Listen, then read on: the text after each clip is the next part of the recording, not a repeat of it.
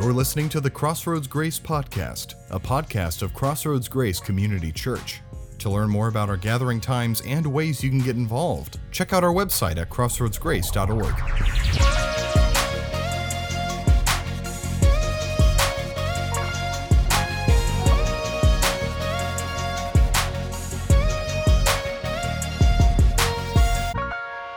In years past, this is the time of year where all of us, okay? Now, don't look at somebody if they're more than it than you, okay? This is when all of us scramble for last minute presents, okay? No elbows, no nothing, all right? What we do is we leverage that Amazon Prime membership that we pay for to the hilt, don't we? Because we want to see how many packages we can get to the front door on Christmas Eve so no one knows that we forgot. You know, that's what we're trying to do. It's Christmas gift procrastination. It is a true art form, okay? It should be an Olympic sport right next to curling. I mean, this is important stuff that's happening, right? But but since everything right now is jammed up in San Francisco harbor, tighter than Santa's belly in his pants, okay? Right? It ain't gonna happen. Last minute is just not gonna work this year. Gonna be a bunch of gift bags under the trees with IOUs and printouts of pictures of things you wanted to buy them. Hello, you know what I'm talking about? We'll probably do that too. It's all right, you know? But what we've been saying over these past few weeks is that maybe this year we try not to freak out as much. Like, what if we just did that? And maybe we, what if we look at this year and Christmas completely different? And we've been asking ourselves, what if we chose to see Christmas as more than just a laundry list of things we bought and things we got? Like, what if we thought of it differently? Instead, what if we focused on the most important things that bring us the most joy? Which is why we've kind of said every single week this one simple idea that simple things bring us the most joy. Simple things bring us the most joy. Because when you really stop and think about it, that's true.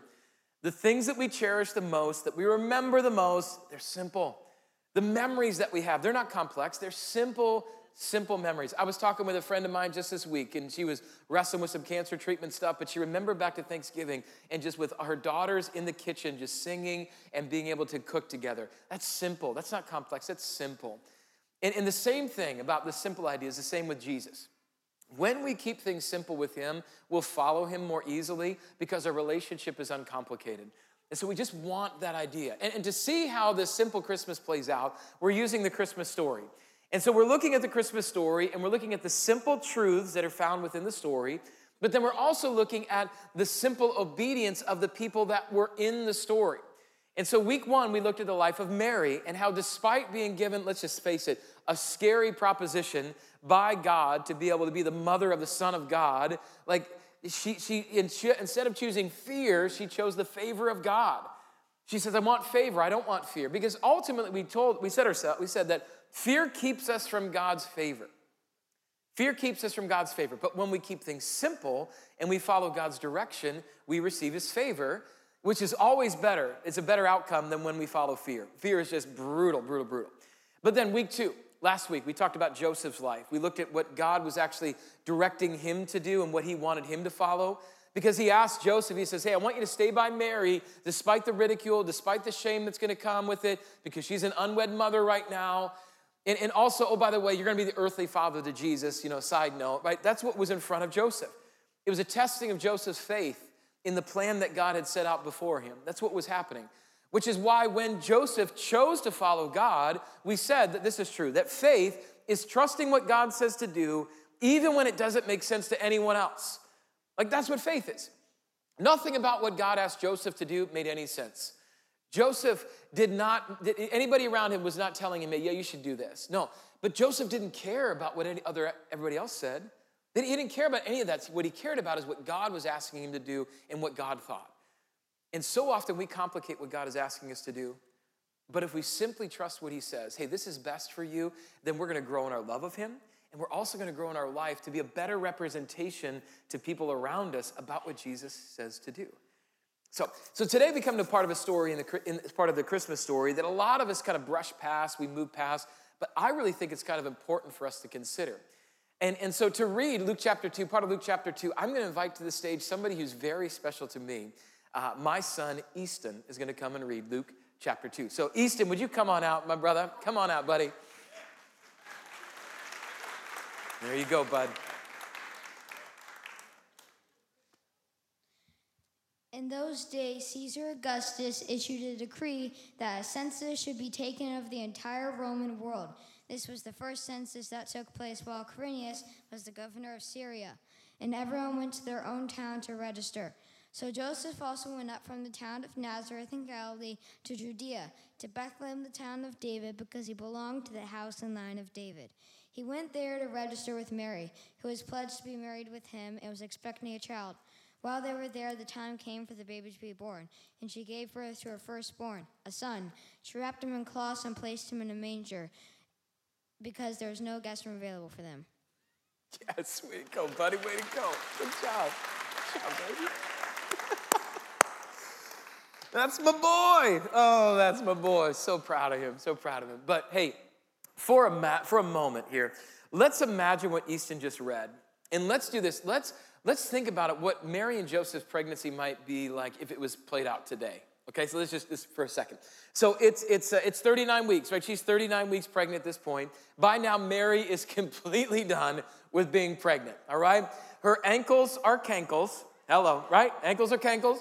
The yellow glow of pregnancy has degraded to a gray haze right? The thought of having to waddle to the bathroom one more time in the middle of the night is enough to make her go nuts, right? Okay? And if this kid elbows her in the ribs one more time, she's gonna lose it, people. She's over the pregnancy. So she has nested. She's cleaned that house eight times, prepped the baby's room. It looks so perfect right now. She tried out the car seat to make sure it works. And of course, she has the go bag ready to go in a moment's notice to get to the hospital. Now, Joseph, on the other hand, he has checked the GPS has four alternate routes to the hospital, all confirmed by Waze depending on the flow of traffic, right? He has, he has changed the oil in his car, hasn't let that gas tank get below seven eighths full for the past month or so. Grandparents, oh, they're pumped, man. They are pumped, but they respect Mary and Joseph. They're like, we want to give you your space. They just want to be grandparents. That's all it is. And so they're going to let them go through this moment themselves, right? That's kind of what's happening. Now, now Mary, in her mind, she has the perfect plan played out for how it's going to work, just like clockwork. She will arrive at the hospital with plenty of time. Um, she will have a decaf cup of coffee while she gets an epidural. It's gonna be great. Um, she'll then watch reruns of Full House while Joseph rubs her feet. That's what's gonna happen. She will be pleasantly surprised when the nurse comes in after about 30 minutes to say, Sweetheart, it's time to push. Then, then the doctor arrives and they'll be unrest, or, uh, unrushed, they'll be well rested, they'll be completely attentive to her and her alone. Uh, and, and, then as the nurses come in, uh, all of a sudden they're going to buzz around the doctor, encircling them like a Disney princess and just sing songs. It's just what's going to happen. Mary will sit up. She will, uh, she'll sit up in bed. She'll sneeze once, and out will come the baby, healthy and happy. Everything will go good. Joseph will, will calmly cut the umbilical cord, and then the new family of three will just take a selfie with the doctor as Mary's makeup is on point the whole time. Right? Exactly how it works. Isn't that how it worked for y'all? Not at all. Okay? But for Mary and Joseph, that wasn't even close to what happened. Okay, so so the truth is, if we stay with this modernization of how this whole thing went down, it really went something like this. Somehow Joseph convinces Mary, 39 weeks pregnant, to go on a work trip with him to Salinas, California, 80 miles away. Okay? Joseph decides to beat traffic, wants to go the back roads, and so they ride in a beat up Jeep Cherokee with no shocks all the way there. Okay? There is no go bag. They nearly run out of gas. And on the top of that, all the bumps cause Mary to go into preterm labor. And then when they get to the hospital at Salinas, they don't take their insurance, and somehow the hospital is full. Never heard of that ever happening, but COVID is what it is. It's a new thing. I don't know, right? It just happens. Okay, so they end up giving birth in the back of that Jeep Cherokee in the parking lot of the VCA All Pets Animal Hospital in Salinas. Yeah, I did some research. It exists. Yeah, okay, that's where it happens. So this means that, that as Mary is giving birth, there is no decaf coffee, there is no full house, there is no foot rubs, there is just the barking of dogs, the clinic right near as they howl in unison as this child comes into existence. Guys, Mary is exhausted. There is no room service. Instead, Joseph runs to Taqueria El Rey, which does exist, and grabs some tacos, brings them back. They eat them in the hatchback of that car after she gives birth. Baby's born in obscurity in the middle of nowhere. And wouldn't you know it, the plan that Mary had falls apart on the floorboards of a beat up, rusty old Jeep Cherokee. Now, as crazy straws as that sound and how far fetched that sound, not that far off, guys. Not that far off. Mary's plan for how Jesus was going to come into the world was not exactly how it all happened. Like no mother, whether you're giving birth to the Son of God or not, wants to have give birth in Salinas, let alone Bethlehem in a cave. Okay, that's not how you draw it up. It's not how you think it's to work. But let me let me just ask you a question today. Maybe even ask me a question. Where have you felt like your life has not gone according to plan? Like, where has your spreadsheet of life and God's spreadsheet of life just not be, have, have not connected in the cloud somehow? Like it just missed, and, and He doesn't really know what's happening. Where, where does that differ from how you thought your life was going to look like? Are the holidays coming up? And when they come up, do they just remind you that you have this deep desire to be married and it hasn't happened yet? Is there an empty place setting at your dining room table from somebody that passed away this year? Is, um, is your dream job still in your mind as a dream? Is the baby that you've been longing for and praying about still not happen? Where have your plans in your life not matched up with what you were hoping would happen? Because the plans that we laid out in our life usually are so vivid, aren't they? They're so real that when it doesn't happen exactly how we want it to, it's crushing. So, how do we wrestle with that? Well, let's, let's first just have some real talk for a second. Before I get too far, let's just have some real talk. First of all, sometimes, not all the time, sometimes when our plans don't go the way that we want them to, we need to look in the mirror. Okay? So many times we shake our fist at God, right? But we fail to realize that we have caused so much of the pain in our life and derailed our own plans. Part of maturing is taking responsibility for our mistakes and owning up to where we failed. I, I, honestly think that our world has become allergic to that today. We're allergic because it's everyone else's fault. Don't, don't believe me?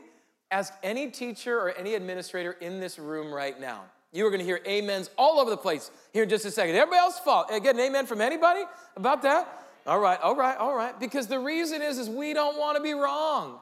So we got to have a scapegoat. We don't take responsibility because responsibility requires culpability, and that means that we have to take ownership for whatever we did. Uh, uh, honestly, if, if you're looking, let me say this if you're looking to stand out in this world to your teachers, to your boss, to your coworkers, to your spouse, to yourself, check this out. Here's how you do it take responsibility. Take responsibility. Admit you're wrong. Don't blame everybody else. Admit that you're wrong, you screwed up. Part of the reason you're not on the plan that you should be is because of you, and then you can heal and you can grow, you can mature, and you can move on. Do it. So, so eh, listen, I want you to think about this. A mistake may have altered your life plans, but it doesn't have to end, be the end of your life. It doesn't. God works through some really messy plans. And he does some amazing things through messy people. We're going to talk a little bit about that in a few moments. But but we have to stop swimming in the denial pool and admit that we're to blame for a lot of our derailed life plans, not God. Okay, so let's just own that for what it is. But then there's sometimes that our plans and God's plans don't match up, not because we've sinned or done anything wrong, but check it out, because God has just a different plan for us. That, that's what happened with Mary and Joseph. It really did. They, they may not have seen their life playing out the way that it was playing out, playing out, but you know who did? God. God did. God was not surprised by any of this.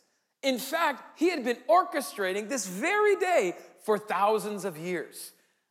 And I want to show us some of that today, just a little bit today. So I want to look at two examples today that we just read, that Easton just read to us just a minute ago. And, and here's what I'm going to do I'm going to warn you again, I'm in a bunch of different places. I've told you this twice now, a bunch of different places. Grab your app. I'd love for you to kind of look at it, help you stay along. You'll be able to read it with me, that's fine, but just as a heads up.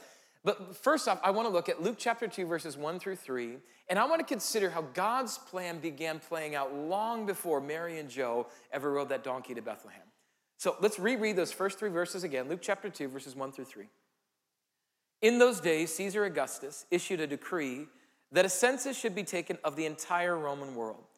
This was the first census that took place while Quirinius was governor of Syria, and everyone went to their own town to register.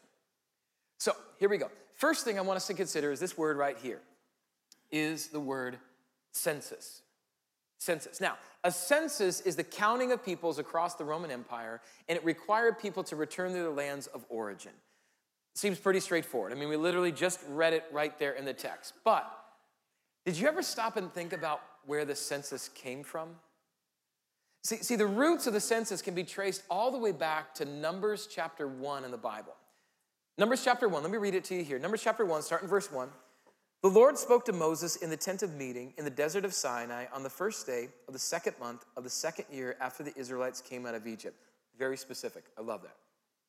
He said, Take a census of the whole Israelite community by their clans and families, listing every man by name, one by one. So, so check this out. The book of Numbers was dated back to 1428 BC. But did you know that the Roman census began in 6 BC? That is 1,426 years before Rome implemented the census that God put it in place. Which means that God had been orchestrating his, his plan through the smallest of details, all the way down to the census that started 1,400, 1400 years before we ever read, read the scripture. That in those days, Caesar Augustus issued a decree that a census should be taken of the entire Roman world. 1400 years before it ever happened. Guys, God is working and his plan is perfect. That's just one, though. That's just one. So here's another one. How about this one? Look in verse 4 of chapter 2. Luke 2, verse 4 it says, So Joseph also went up from the town of Nazareth in Galilee to Judea to Bethlehem, the town of David, because he belonged to the house and line of David. Now, you're probably like, it seems like a lot of David. Like, what in the world is going on? What's all this David stuff going on? Well, here's the deal. Why does it matter that Jesus was born in the line of David? If you read Matthew chapter 1, you're going to see this big long line, this like, this, uh, all the people begot, begot, begot, all the way down to Jesus. Why does that matter? Well, here's it matter because Jesus was to be born in the line of David. And David was the king of Israel back in 1010 to 970 BC. That's when he ruled. But what makes that so special? Who cares? What does this matter? Well, to understand, you're going to have to allow me to pull back the curtain of history just a little bit further to understand this. Because there is such nuance to this that we often don't take into consideration, to take time to consider. And, and here's the thing I love how God kind of orchestrates things sometimes, even like inspiration for me and messages. Because I was working out the other day and I was wrestling with this, this section of this message, like, how is it gonna come together? And sure enough, I listened to Matt Chandler from Village Church in Dallas, Texas, and he gave like this kind of cool nudge for me. And I was like, it was like a God wink. I was like, all right, that's cool, God. Thank you for that, you know? And so God's working his plan, even in the smallest of ways, even today. So that's just kind of neat. So, but, but let's get back to this. First off, God loves his people. God loves you. God loves me in so many amazing ways. But one way that is so undernoted in our lives is through what's called covenants. Covenants. Now you're like, oh my gosh, what's a covenant? Well, listen, a covenant is this. Here's what a covenant is a covenant is a chosen relationship or partnership in which two parties make a binding promise to each other and work together to reach a common goal. Fancy dictionary definition.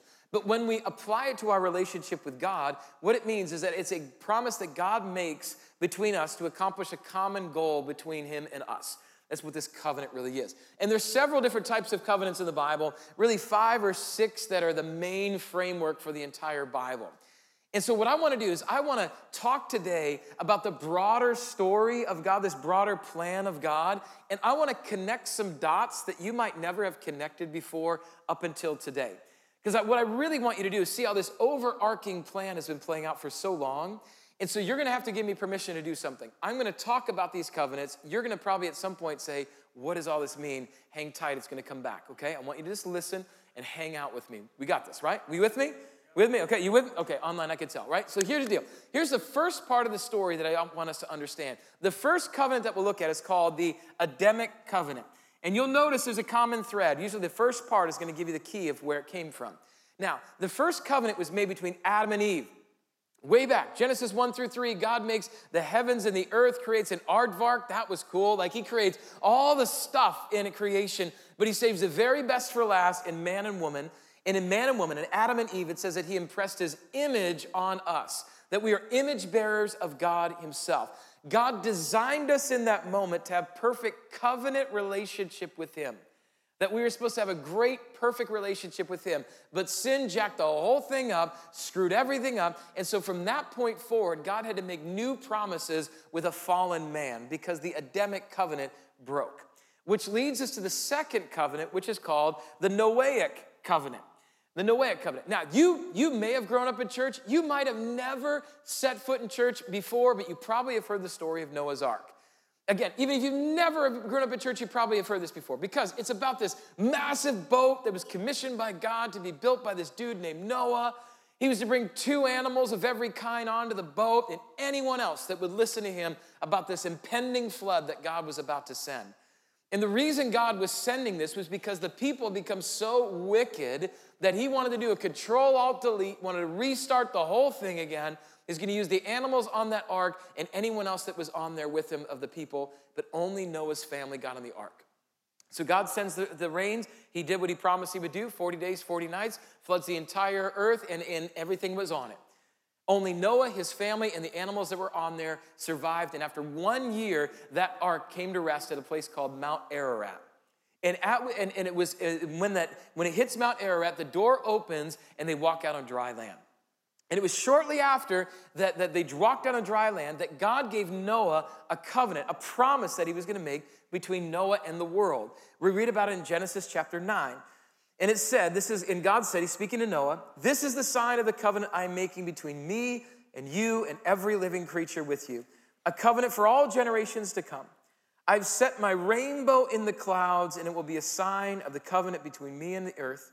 Whenever I bring clouds over the earth and the rain, rain the rainbow appears in the clouds, I will remember my covenant between me and you and all living creatures of every kind. Never again will the waters become a flood to destroy all life. So God promises, sets a covenant in place that He would never wipe out the world again by a flood. And every time we see a rainbow in the sky, it's a symbol of that covenant. But, but that's, that's just one example of the covenant. So that's the Noahic covenant. So Abra, Ab, uh, the uh, Adamic covenant, Noah, Noahic covenant, and then the third covenant here is this one. It's called the Abrahamic covenant. Abrahamic covenant. Now, Abraham, man, he's a super cool guy. Like, we love talking about him. But the first time we meet Abraham, his name was actually Abram in Genesis 11. God got a whole new name. God just hooked him up with a brand new name. But, but shortly after that, we're introduced to Abram. God speaks to him and he gives them this the beginnings of a massive covenant that was going to do several different things. But before I even tell you what it is, I think you should realize something really interesting about Abram. That when God called him and started to make all these covenants with him, Abram didn't know God. Yeah, he came from a polytheistic, which means they worship multiple gods, in a place called Mesopotamia, and his mom and dad worshiped idols. That's what they were. It's not exactly how you'd think God would dial up the father of the nation of Israel, which he's going to become in a second. But, but check out what God says to Abram. This, this covenant's found in Genesis 12, 15, and 17, but the essence of the covenant you can see in Genesis 12, verses 1 through 3. And there we get to read it says, The Lord said to Abram, Go from your country, your people, your father's household to the land I will show you. I will make you into a great nation, and I will bless you. I'll make your name great, and you will be a blessing, and I will bless those who bless you, and whoever curses you, I will curse, and all the people on earth will be blessed through you. So God makes a promise, a covenant with Abraham about land, about offspring, and about this universal blessing God wants to put on his life. He's going to make him the father of many nations, that there will be so many descendants of his, it will outlast the, the, the sand on the seashore, will be the equivalent. But, but I just have to point out that this promise was made to Abraham while he was an idol worshiper and didn't know God. Yet that was God's plan. And I'm telling you, when I read that and understand that, that gives me so much hope. So much hope that God's plan can involve a jacked up, messed up dude like me. That we are never too far, for, that, that we're never too far gone. That we're not damaged goods. That we still can be used by God. His plan is perfect, even if it doesn't make sense to anybody else. If He says you're worthy, then you're worth it. Now, we're not even done yet. We're not even get done yet, right? Not done with God's promises because the next covenant that's called is this one. The next covenant that you read about is called the Mosaic covenant. The Mosaic covenant. And this covenant was made with Moses. Moses, amazing guy. He was the man that God tasked to lead the people of Egypt or Israel out of Egypt after they had been bondage, they'd been slaves for over 400 years. So Moses led them out of the grip of Pharaoh, across the Red Sea, through the wilderness, and God gave Moses the law that the people were supposed to live by. And it was during this time that God shared with the law that he also shared a covenant that he was going to make, a promise that he was going to make between Moses and the people. And it's found in Exodus chapter 19. And there we read, that then Moses went up to God, and the Lord God called to him from the mountain and said, This is what you are to say to the descendants of Jacob, and what you're to tell the people of Israel.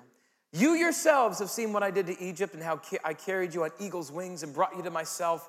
Now, if you obey me fully and keep my covenant, that out of all nations you will be my treasured possession, although the whole earth is mine, you will be for me a kingdom of priests and a holy nation. These are the words to speak to the Israelites, he says to, to Moses.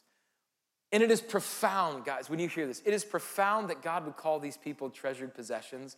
I tell you that because they were jacked up. Time and time again, they would fall away from him. They would doubt him. They would go against him. They would create idols in his place. They'd sin against him. But yet, God still loves them. He honors the covenant with them, even though they stray all the time. Why? Because God's plan is always perfect. But that leads us to this last covenant, which is known as the Davidic covenant. Back to this guy, the Davidic covenant. David is a major figure in the Bible, might arguably be the second most popular guy in the entire Bible next to Jesus. And if you're familiar with your Bible, or again, if you've never heard of, if you've read the Bible before, you might have heard of David. He's the one that killed that super tall dude, you know, named Goliath. Yeah, he killed him. He's a famous warrior, became a mighty king. He led Israel faithfully over all their enemies. He designed the temple of God, like super cool guy. But honestly, it never made sense for David to be able to do any of those things. Like none of them. Because culturally, he should have never been anywhere close to any of that power and influence. Never were close. The reason was he was the youngest of seven brothers, which meant that he was so far down the food chain in his family, it wasn't even funny. Yet God, God's plan picked him out of obscurity of his father Jesse, of Jesse's house and placed him smack dab into the middle of God's plan. Why? Because it says, because of David's heart. Acts chapter 13, verse 22, describing it says, God says, I found David, son of Jesse, a man after my own what? My own heart, he says. And because God uses the unexpected to do amazing things, and because David's heart beat for him, God places his hand of favor on him, on David, and establishes this very covenant with him in 2 Samuel chapter 7. It says, Your house, speaking of David, and your kingdom will endure forever before me. Your throne will be established forever. God's covenant would stretch from David's sons and even beyond that because God was establishing a kingdom, but it wasn't limited to just the here and now. Because this wasn't about like an earthly throne. He was speaking about an eternal throne as well. A throne meant for one king, the King of Kings and Lord of Lords, Jesus Christ. But, but before we get more to that, let me just consider something. Through all of these covenants that we see, God is faithful and He's sovereign over all things. God kept His promise to, to the Noahic covenant. He's never flooded the earth ever again. God has kept his Abrahamic covenant. He has blessed the land of Abraham's descendants. He provided the promised land, and he set the people of God apart. God kept his Mosaic covenant because his chosen people did come out of oppression and Egyptian rule. And he, even to this day, they are God's beloved people, which is why if God promised, if his promises are true and have never ever been broken, then when we read the Christmas story, we should be all kinds of fired up and pumped up. Like we should be overwhelmed with how much God has been planning just for this one moment in time. Which is why when we read in Jeremiah 33, where it says, In those days and at that time, I will make a righteous branch, capital B, Jesus branch, sprout from David's line. He will do what is just and right in the land. That means that we read in Isaiah chapter 9, where it says, For to us a child is born, for to us a son is given, and the government will be on his shoulders, and he will be called Wonderful Counselor, Mighty God, Everlasting Father, Prince of Peace. Of the greatness of his government and peace, there will be no end. He will reign on David's throne and over his kingdom, establishing and upholding it with justice and righteousness from time on and forever. The zeal of the Lord Almighty will accomplish this. And we read all of that in the Old Testament. And then finally, when we get to Luke chapter 2, our minds go crazy when it says, So Joseph also went up from the town of Nazareth to Galilee, to the Bethlehem, to the town of David, because he belonged to the line of David. Like all of this should just scream to us that what God says will come true, that his plan is being perfectly orchestrated for centuries. So that when the set time had fully come, as Paul says in Galatians 4, Jesus would be ushered onto the stage of history exactly when God had planned it to happen. So God was not surprised at what happened that silent night. He knew it was going to be a different kind of a birth because it was a different kind of a mission altogether. No one thought that the king of the universe would be born in a cave, but God did. The world didn't think that the Savior of the world would, would say the things that Jesus did or do the things that Jesus did, but God did. Who would think that the King of Kings and Lord of Lords would be murdered on a cross and buried in a borrowed tomb? God did. Jesus' entire life was about flipping the script about what everybody thought the Messiah should do and what he should say. But it was all part of God's perfectly, perfectly laid out plan. A plan that started in the Garden of Eden with Adam and Eve, who God created in his image and wanted a relationship with. A plan that showed that through Noah, that God loved us so much he wouldn't give up on us. A plan that through Abraham demonstrated that God wanted to bless us more than we could ever even imagine if we just would follow him. A plan through Moses where we see that God wants to save us and keep us close to Him. A plan through David that shows us that even though even the unknown can be known and that there's a world that has more than earthly thrones as a part of it. A plan that brought the King of Kings and Lord of Lords from heaven to earth as a baby so that we, he could know exactly what we go through, including being a helpless child. A plan that would see his son die for our sins on an old rugged cross to show the length to which he would go to save you and me. A plan that saw Jesus defeat death and rise from death to be able to show that not even death can hold him down. Guys, a plan that is in motion right now. God's plan is perfect and it will always be perfect. And did you know this? That his perfect plan can be in your life too. That your life is not over if you messed up. Your plan is not better than God's plan. God can and He will uh, use all things for His glory. You are not too far from God. You might feel like Mary right now, and your whole world is being turned upside down. You might feel like Joseph, and everything inside of you is telling you to run to the hills. You may feel like the 90 miles of bumps that Mary had to take all the way on that donkey to Bethlehem. That's your life. You might be feeling that right now. Listen to me. Don't give up. Don't give up. God is still working. He has a plan for you, and His plan is always perfect. Don't give up. Never, ever forget what Jeremiah says in Jeremiah 29 11. That God's speaking, for I, God, know the what? Plans I have for you, declares the Lord. What are those plans, God? Plans to prosper you and not to harm you, plans to give you hope and a future. Guys, this right here, this right here, this can be your plan, your life, if we'll trust Him. And no, it won't be puppies and ponies all the time. No, but I'm telling you, God's plan is perfect every time. So, what if, gosh, just what if this Christmas we just chose to keep things simple and just chose God's plan? What if we kept all the stuff that's going on wrong around us, because there's so much going on? What if we just kept it in perspective and just trust God's plan more than our plan? Maybe we don't have to be in control of it all, because God is. And what if we actually were content with celebrating the Savior more than the perfect Christmas, the perfect life that we have in our head? What if we if we held loosely the plans that we want? We held tightly the plans that God wants to give us. Because the truth is, is this. Following God's plan is always a good plan. Following God's plan is always a good plan. God's plan never fails, but we often fail to follow God's plan. Let's choose this year to just follow Him and just, just see how our life looks when we do it. I'd love for this year for us to feel the grip that we have on our life just to loosen up a little bit so that God can place in our hands what we need. See, it's amazing how free you feel when you come into life with, with high levels of trust that whatever God has for you is better than anything you could have ever planned on your own. And, and I just need to be honest with you. I, uh, I, I, I needed this reminder more than ever probably this week because I just, you know, plans working perfect, everything seems, and then wham, just a matter of one conversation, that whole plan just gets completely shattered. And you find yourself out of breath and on your knees and think, God, what in the world is going on? I've been there. I'm in the middle of it right now.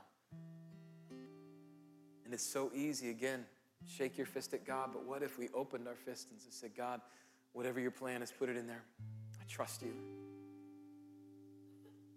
I'll just tell you this that as we think about these covenants just one last time, I think there's a beautiful thread that you need to see in those also, especially as we think about communion and Jesus. That every one of those covenants is littered with one word grace. In the Garden of Eden, God said that if they sinned against God, that they deserved death, but God didn't kill them. In fact, He gave them a second chance. He provided them grace. Noah shows us that even though God said, I want to wipe everything out, all the wickedness around me, instead He gave us grace and a second chance. In Abraham, we see a, a man that time after time was trying to follow God, but time after time, God would give him grace. And you see with him and his son Isaac what happens when, when grace abounds. Moses, we see how God wants to give us grace and set the captives free. In David, although a man that was after God's own heart, he sinned, but yet God still used him and gave him grace and forgiveness. Guys, God's plan is always about making a way for us. That's why the, the final covenant that we read about is in the New Testament. It's in Jesus. It's called the New Covenant. That through Jesus' death, his burial, his resurrection, he's given us a new covenant that through Jesus we can have eternal life forever for those that believe in him. And Christmas begins this new covenant way where Jesus says, I am the way and the truth and the life. No one comes to the Father except through me. For all that believe in me, they have eternal life. That's a plan that I want. See, following God's plan is always a good plan. So, my hope and my prayer for you this Christmas is that, is that you'll let go of your plan. Let God put His in there, and that we'll trust Him in all things. Let's pray and get ourselves ready for communion. Father God, I just pray right now, God, that we all in this room would make an inventory of the plans that we've been holding on to really tightly make an inventory of all the things that we're holding on to that we think are important. I just pray, Father, that you would do a work in this place right now, online, in person. Your spirit would move. And ultimately, that if there's anyone here that doesn't know Jesus as their Lord and Savior, that that's the place to start. And simply cry out and say, God, I am exhausted from trying to, to live this life on my own. My plans are leading me to places I don't want to be and only leaving me to distraction. And so today I realize there's a new way, it's a new plan. It's called Jesus. So, Jesus, thank you for dying on the cross for my sins. Thank you for defeating death. Thank you for preparing a place for me in heaven. And I believe that you are the way, the truth, and the life. I want to know you, and I want your plan in my life. God, you tell us if anyone claims Jesus with their mouth, believes in their heart, professes that, and that they're saved. So, God, I pray that we would do that now. Thank you for loving us. Thank you for grace. Thank you for second chances. May we remember that now as we hear the words of the song wash over us and we prepare to, to uh, commune in just a moment. Jesus, we love you. We thank you. It's in your beautiful name we pray. Thank you for joining us this week on the Crossroads Grace podcast. If you enjoyed this message, please rate us and subscribe to the podcast on Spotify, Apple Podcasts, or wherever you're listening from. If you are interested in getting involved in our community or want to find out more information, visit us online at crossroadsgrace.org. Thank you for listening to the Crossroads Grace podcast.